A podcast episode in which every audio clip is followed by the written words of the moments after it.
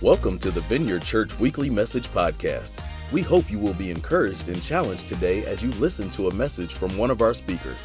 Prepare your heart and get ready to receive a word from God today.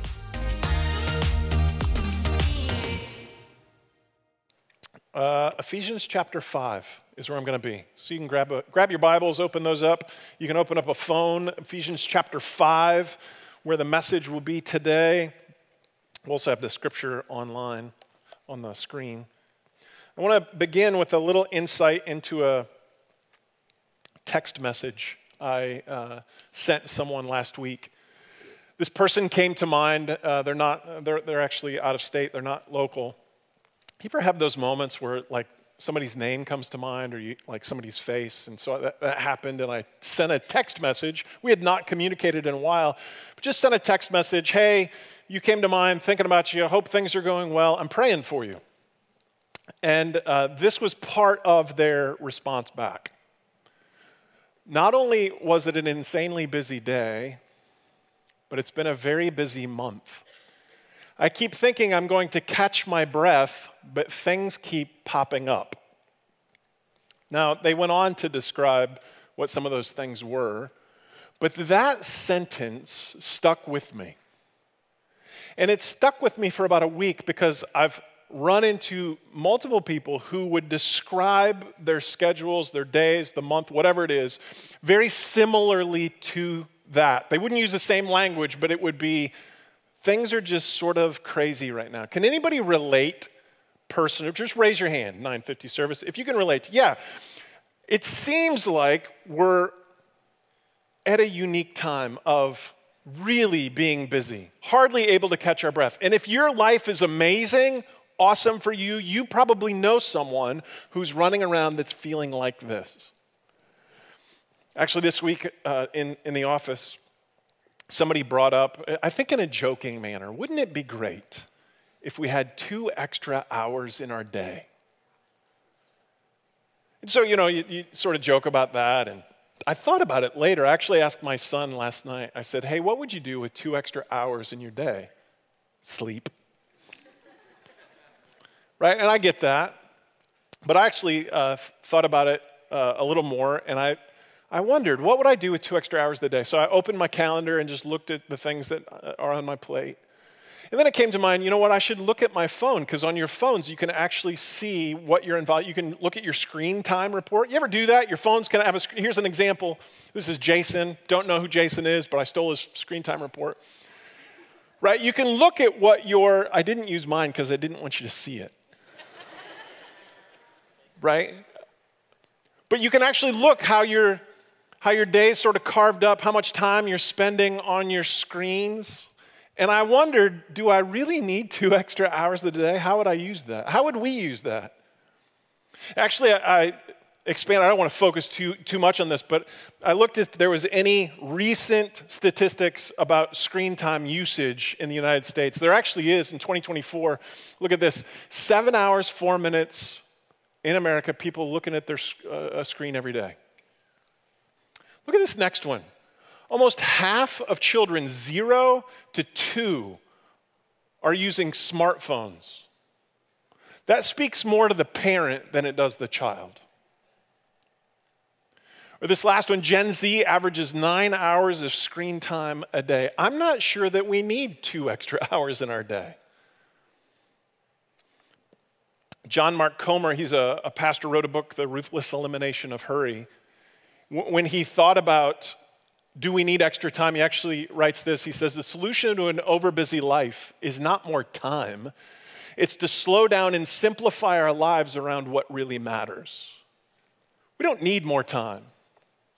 We need to focus on and zero in on what really matters. So, what really matters? Now, we can point to a number of things, but I want to. I want to poke us a little bit today. And I think this at least for me, this message has a different weight. Because I think what really matters, if we boiled it down, is how we value our time.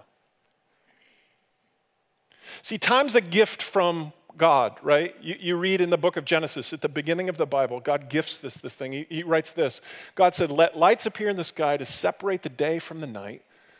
Let them be signs to mark the seasons, days, and years. We all get time. We all get the same amount of limited resource that we'll never get back, but how are we valuing the time that God gives us? And, and, God is in control of time. If He thought that you needed more time in your day, guess what? He could give you more time because He's done it in the Old Testament. Book of Joshua, there's a, a huge battle going on. Israelites, Joshua prays to God because things are getting intense. And, and what happens is the sun stopped in the middle of the day of the sky and delayed going down for about a full day. There's never been a day like it before or since, a day that the Lord listened to a human being. If you really needed more time and God agreed with that, you'd get it. But guess what? You get 24 hours and He thinks that's what you need. And we ought to value it. And we're told all throughout Scripture to value it. Psalm 90 says this Teach us, this is a great prayer. Teach us to value, to, to number our days, that we may gain a heart of wisdom.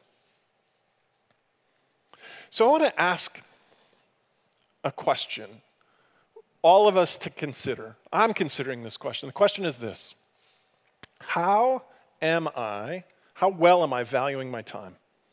How well am I valuing my time? I didn't say, How well am I spending my time? If I ask that question, at least for me, maybe not you, if someone says, Hey, how are you spending your time? My mind immediately goes to, How well am I jamming my calendar full of things? That's not what this message is about. This, this message is not to make you more productive, and this message is not to reduce your screen time. This message was born out of a reality that we're living at a time that the enemy is coming to steal, kill, and destroy our time, and we will miss opportunities from God unless we value our time highly. I'm, I'm, I've talked to too many people recently who could relate deeply with that first text message. I can barely breathe because of my days and how crazy they are. We have to battle for our time differently if we're going to see, because we actually need God to show up, we have to battle for our time differently if we're going to see the opportunities God presents us. So I, I, I want to remind us that we're in this series. The series is called Battlegrounds. Life is worth fighting for. Obviously, I'm going to talk about how do we fight to value our time differently because what we're doing now does not seem to be working. And so I, I want to look at actually Ephesians 5. I just want to look at a couple of verses. Ephesians, the, the book of Ephesians, written by Paul, he, he's writing this church. You, you could read the whole book, but literally it's like an instruction manual on how to live. It, you need unity or you need maturity, you need uh, uh, to, like the armor of God, instructions for Christian households. It's like the practical manual for the church. And embedded in the book of Ephesians, Paul writes this little section about time. It's Ephesians 5 15.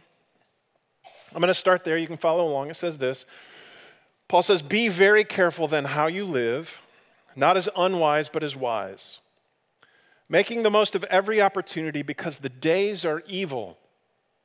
Therefore, do not be foolish, but understand what the Lord's will is. Do not get drunk on wine, which leads to debauchery. Instead, be filled with the Spirit, speaking to one another with psalms, hymns, and songs from the Spirit.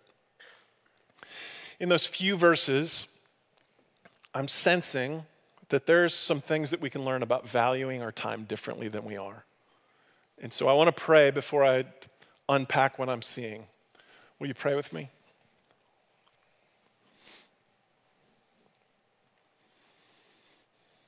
So, Lord, even pausing in prayer, I recognize that we're aware of time. There's a clock on the back wall, God. I'm aware of the time, but I I'm praying, God, that you would release us from the bondage of our clocks. And you would open our ears, our hearts, and our minds to the scripture, to the things that you're pointing out. And so, Holy Spirit, we just invite you into this message and help us. In Jesus' name, amen. Amen. Here's what I see. You can write on the back of your pro. This message is going to last like an hour. Just kidding. It's not. Here's what I see in the text valuing our time requires careful observation. Careful observation. Paul writes, read this just a minute ago be very careful. Be very careful. And, and, then he goes on, right? Then how you live, not so, making the most of every opportunity. The implication is if we're not careful, we'll miss an opportunity. Be very careful. I think, I could be wrong, but this is the only time in the New Testament where anyone writes those specific words that carry a weight. Be careful, and if you're not careful, you're going to miss opportunities. Other translations, instead of saying be very careful, the ESV translation says this Look carefully then how you walk, or you'll miss opportunities. It, it reminded me, just practically, it reminded me of two things. Uh, the first thing, look carefully how you walk. And so it reminded me of my dog. I have a very tall dog. It's a big dog, it's about 100 pounds. And it has a patch in my lawn that it goes to the bathroom. It's a very vibrant patch. And when I walk in that area of my lawn, I have to walk very carefully. I have to be very careful to navigate it so I don't step in something I don't want to step in. Do I have to get any more clear with that? Probably not, right? You're getting the point. You have to walk very carefully. That's what, it's sort of the implication of what Paul's talking about. Hey, be very careful.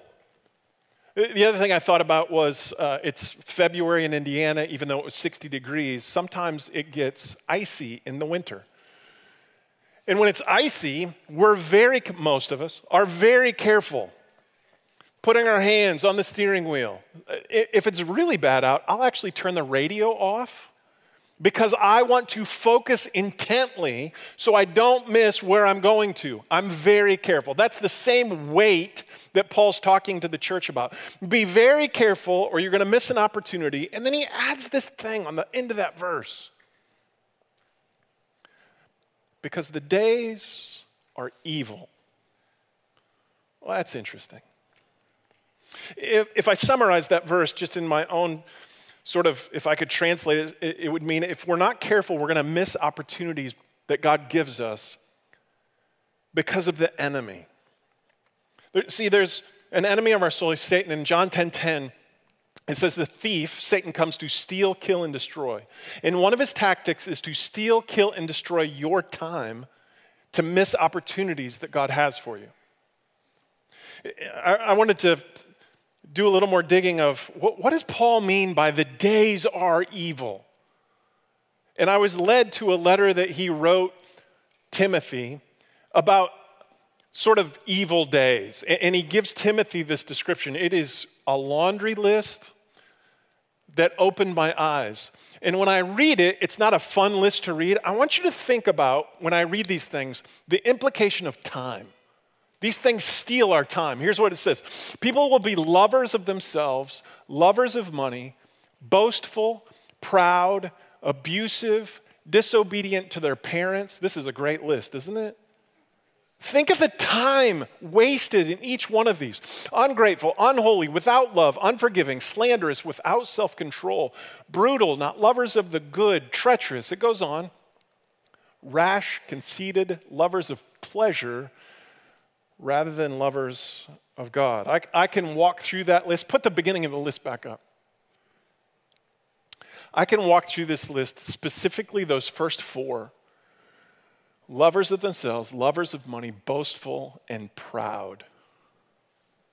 And I can relate to those at a deeper level. Before I got to the vineyard, I spent 19 years at another place in the marketplace. I had what I thought was a really important job. And so, what that led to are those first four things lovers of money, proud, arrogance. And then what that fed into is wow, because of my job, I have to stay later. Well, I'm the only person that can do this. So, and what happens is that thought, have you ever heard this saying, if you want something done, give it to a busy person? Have you heard that? So when you get, when I got self, eh, eh, when it's uh, like pride just welled up. Now I'm the only one that can do this. Well, I've got this title. I'm there, right, and it just because the culture just feeds into that and gives you more. And here's the problem when I got wrapped into that, I missed some great opportunities with my three boys and my wife. Missed them. And I wonder, I'm sure I'm not the only person. You may not know this, but Gen Z right now is quickly finding themselves at a point in time where they're quitting corporate jobs at a pace no other generation has seen. And Gen Z's choosing not to get into corporate jobs. And I wonder if, if we peeled all the stuff back, the reason we see Gen Z sort of in that mode is because they saw their parents do what I did and worked themselves so tightly, got their schedules so wound up in themselves, and they realized that their parents missed out on opportunities. It's no wonder Gen Z is not doing the same corporate things and jumping into the workplace like my generation did.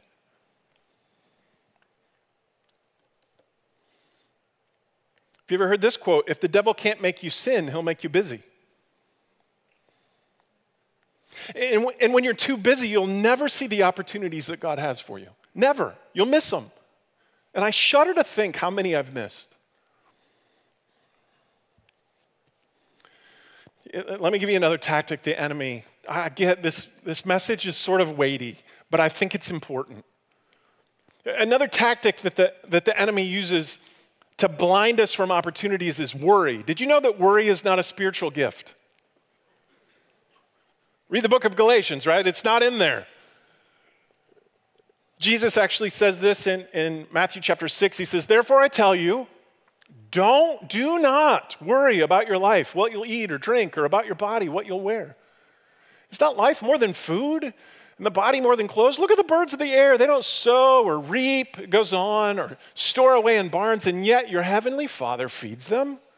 Are you not much more valuable than they? Can any one of you, by worrying, add a single hour to your life? And some of us are at a level of worry that we actually think it's helping, it is not. Some of you know that uh, my wife, over the last few years, has had some health things go on. And I look back, specifically last year, and I got so wrapped up into worry that I'm certain that I wasted at least three months worrying about the next test, the next scan, the next doctor's appointment, and I missed opportunities with my wife.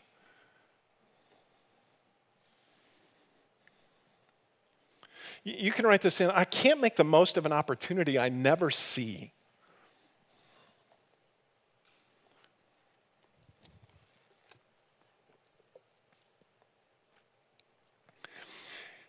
I can't make the most of an opportunity I never see, and we can't see those if we're blinded by the enemy's schemes. Second Corinthians puts it this way Satan, who's the God of this world, has blinded the minds of those who don't believe.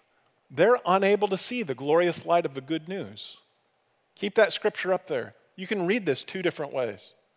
One gives me empathy, one frustrates me.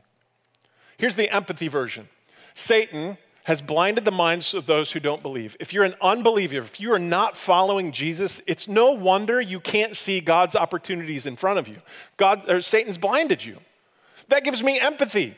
That, that leads me to share the good news of Jesus so you can see those opportunities. Here's the way I read it that frustrates me. If I'm a follower of Jesus, Satan is still working to steal, kill, and destroy and blind me so I don't see his opportunities, blinding me by the things that Paul wrote Timothy, that whole list, blinding me by getting focused and wrapped up in worry. We have to value our time differently. If we're going to make the most of every opportunity, let, let me.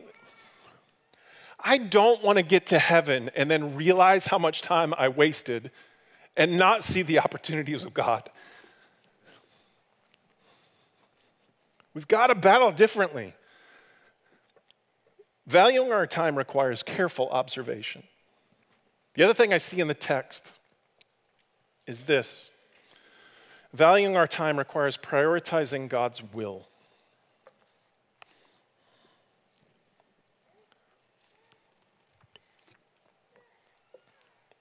Prioritizing God's will. So Paul writes, hey, you got to be really careful. Be wise. Make the most of every opportunity because the days are evil. And then he writes this next verse Therefore, don't be foolish, but understand what the Lord's will is. Wouldn't that be great if we fully understood what the Lord's will was? Isn't that like the question of the century? Like, oh, I wish I knew what the Lord's will was. And then I thought, as I was thinking about this, I thought, wouldn't it be fun if God sent us all a text message at four in the morning to say this, something like this Hey, glad you got a pretty good night's sleep. Here's what my will is. And then you would get a bullet point list of what God's will is for you in that day. And then my next thought was I wonder if from the side of my bed I would argue with God that my day's busy. As I think about, right, my calendar, all the people that I, that I need to connect with, all the things I need to do, God's not sending us a text message, probably for a reason. But wouldn't it be great throughout the day if we could more clearly figure out what the Lord's will was so we never missed one of his opportunities. And so Paul writes, therefore don't be foolish, understand what the Lord's will is, and then he goes on and he starts to tell us how to get there. The first thing he writes is this do not get drunk on wine, which leads to debauchery. So, clue number one if you want to figure out what the Lord's will is, don't get drunk. I, Paul writing the church this, right? There must have been some struggles in the church, but it's a great reminder. Debauchery means I'm just self focused, self pleasured, I'm drinking myself to a stupor. You won't find out what God's will is there. And he goes on, he says, instead, be filled with the Spirit. Filled with the Spirit. This topic can get confusing. It gets kicked around in religion and denominations, and I just want to make it easy. If we want to figure out what the Lord's will is, be filled with the Spirit, here's how to do it. First of all, make Jesus the Lord of your life. Say yes to Jesus and follow him. Then get baptized. And then begin to center yourself around the person of Jesus.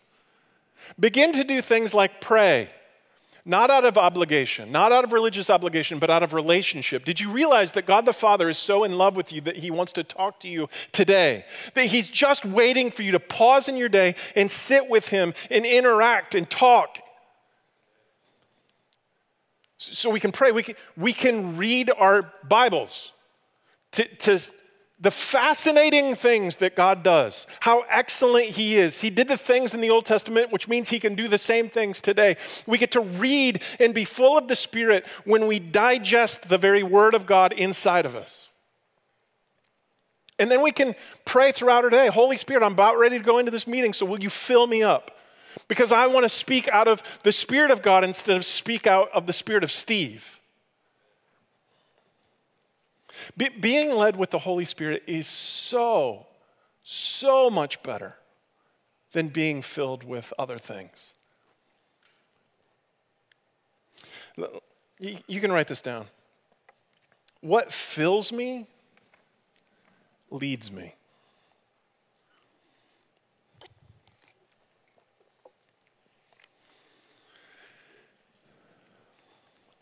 Do you know that what fills you up will lead you? You fill yourself with alcohol and drugs, that will lead you to places that you never want to go. That, that will lead you to long term, sometimes short term disaster. If you're full of your job, your self importance, that will lead you to prioritize your life around those things, and you will miss opportunities that are more important than your job if you're filled with anxiety, boy, that'll lead you throughout the day. You will make choices not through the Holy Spirit, but will, you will make choices through your anxiety. I was thinking about the, these last two. If I'm filled with my self importance and anxiety, and an opportunity like a mission trip comes up, Because we have mission trips here at the church, right, that are surprisingly not full. And I wonder if people have thought, it's probably not you, but I wonder if people have thought, well, I'd, you know, I'd really love to go on that, but my job and I've got this and that, and I'm anxious, I'm not sure if I want to fly. Hello, the Holy Spirit has an invitation for some of you to go on a mission trip that could change your life radically. Make a decision through the Spirit instead of a decision out of your anxiety or self importance.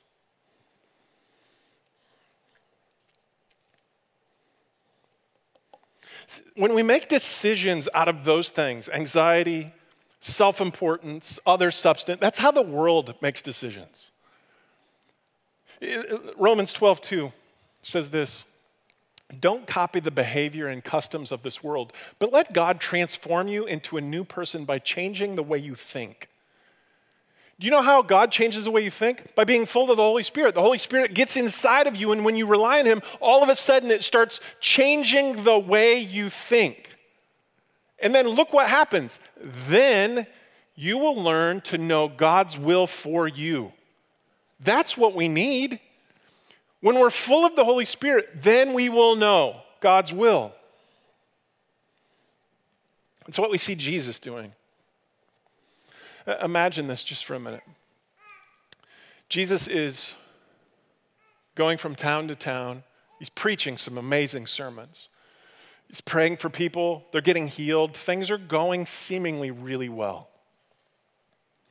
And at this one particular town, after he's preached and healed people, it says this it says, At daybreak, Jesus went out to a solitary place. Pause. What's he doing?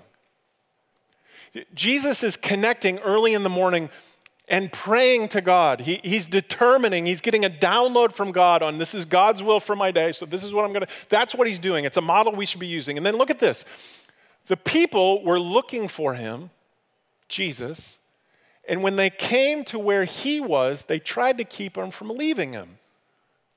Imagine that. The people are coming to Jesus and saying, Whoa, you can't leave. It's amazing. There's still some sick people. We want to hear some more sermons. And out of my own human flesh, I just put myself in that scenario. How easy would it have been for Jesus to hang out in that same city? Things are going well. And yet, when we read in the text, it says this But Jesus said, I must proclaim the good news of the kingdom of God to the other towns also, because that is why I was sent. He doesn't stay where it's comfortable. He doesn't stay where things are going great. He gets led by the will of God into another town, and he's going to disappoint people. But he prioritizes God's will. Are we doing that? Are we valuing our time to such a level that we get full of the Holy Spirit and we prioritize God's will over our calendars? Just this last Thursday, I think God taught me a little clarity on this. I was driving home from work uh, Thursday afternoon, Thursday evening. It's when we turn our messages in so the slides can get done right. So I turn the message in, the uh, end of the day, and I, I go home. My wife, I know, is home. I'd like to see her. She's got dinner ready. She's an amazing cook. So I'm looking forward, like, oh, long day, long week. I'm going to go home. I pull in the driveway, do the normal thing I do, pull in the driveway, and I go to walk to my mailbox, which is across the road. As I walk to the mailbox, I see a, a white car turn on our road and start to slow down uh, once it got to close to my house. The human will slash nature inside of me thought, I'll skip the mail, I'll just go in for dinner.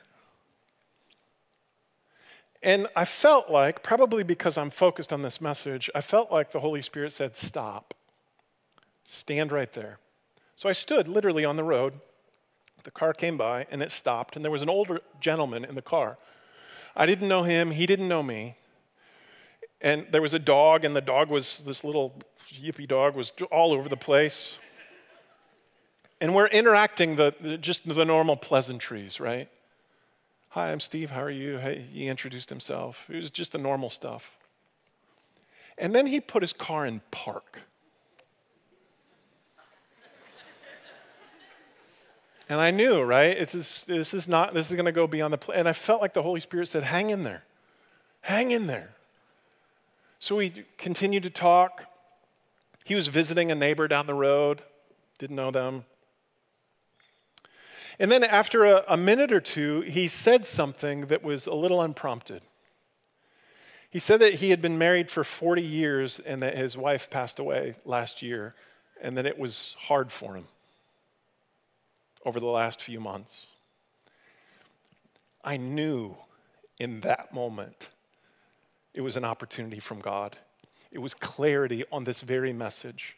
It would have been so easy for me in that moment, before that moment, to go in and spend time with my wife, to have dinner. But God had another plan in that moment, and He said, just hold on, hang in there. And I was able to pray. It wasn't some eloquent prayer, but in that, I don't know, 45 seconds, I was able to put my hand on this guy and just pray for him. Absolutely positive, God provided that reminder of an opportunity that we can so easily miss. And I wonder how many of those opportunities I've missed in my life. Now, I've got to bring some clarity as we get ready to close this. When we follow God's will, sometimes we'll be taken to places we don't want to go. Maybe it's interacting with a stranger on the side of a road. I don't know. But sometimes it's even bigger than that. If we look at Jesus' life, look at this. In Luke chapter 4, it says, Jesus, full of the Spirit. That's what we were talking about. He's full of the Spirit, left the Jordan and was led by the Spirit into the wilderness. I don't think Jesus was drug into the wilderness. I think he followed God's will into the wilderness. And guess what? For 40 days, he didn't eat and he was tempted by Satan. None of that is fun. So sometimes we're going to follow God's will into places that are not fun. But guess what? When we do that, the power of God shows up to sustain us. Alternatively, when we get to places out of our own strength that we put our own self in because we're self proud, arrogant, you fill in the blank, whatever it is, we're filling ourselves without the Holy Spirit and we get ourselves into trouble. I wonder how many times that I've done that, God's looked down and said, Well, how's that working for you? You got your because you thought you could figure it out. Is, are, are you figuring it out? More often, the opportunities that God presents, even when they're difficult, the power of God will show up and we will see opportunities we've only dreamt of when we follow His will.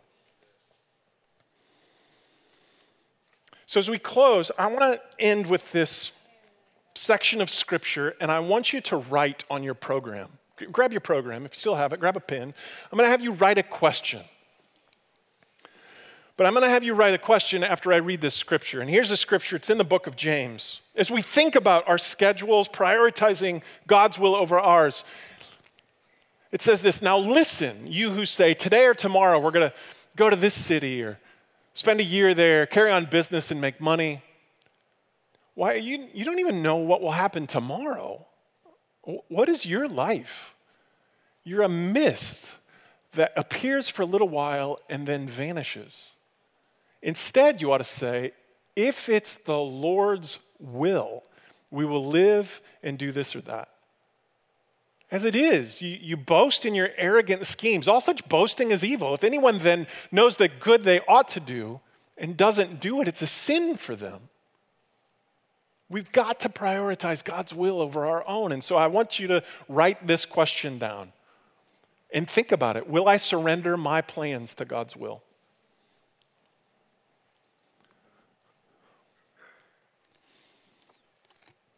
Will I surrender my plans to God's will? It's the best way to value time.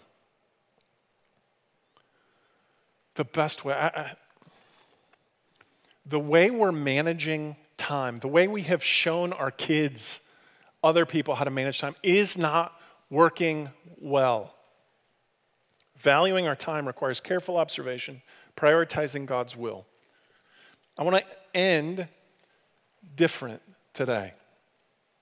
I want that question to come back up on the screen. Will I surrender my plans to God's will? Normally, what would happen is I'd have you all stand, we'd pray, and we'd rush out. Super Bowl's not till tonight. You all got time. Here's what I want us to do I want us to continue to sit in the presence of the Holy Spirit and invite Him to fill us up. And I want you to consider Am I willing to relinquish my schedule to God's will and allow the Holy Spirit to do whatever He wants to do in that moment? And so uh, I'm going to pray. You're going to sit. You could sit until the next service. I don't care. It's between you and the Holy Spirit. You may only sit for, I don't know, 20 seconds. Just leave quietly, fine. But I think the Holy Spirit wants to encounter you in such a way to rewire the way you're battling for your time. So I'm going to pray, and then you guys can just dwell with the Holy Spirit. So, Father, we thank you. We thank you for the gift of time.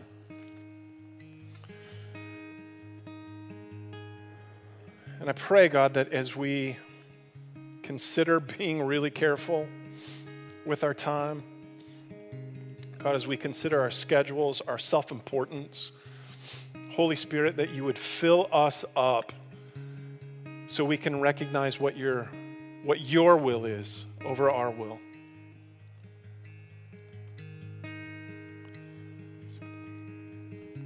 God, I pray as many of us will sit beyond just a minute, that you would encounter us, that you would fill us up, that you would help us deeply consider this question instead of rushing to the next thing.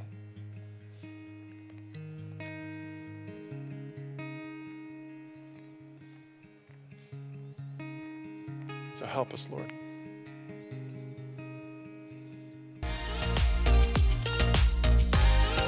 Thanks for listening to the Vineyard Church Weekly Message Podcast. We pray you were impacted by this message. God bless and see you next time.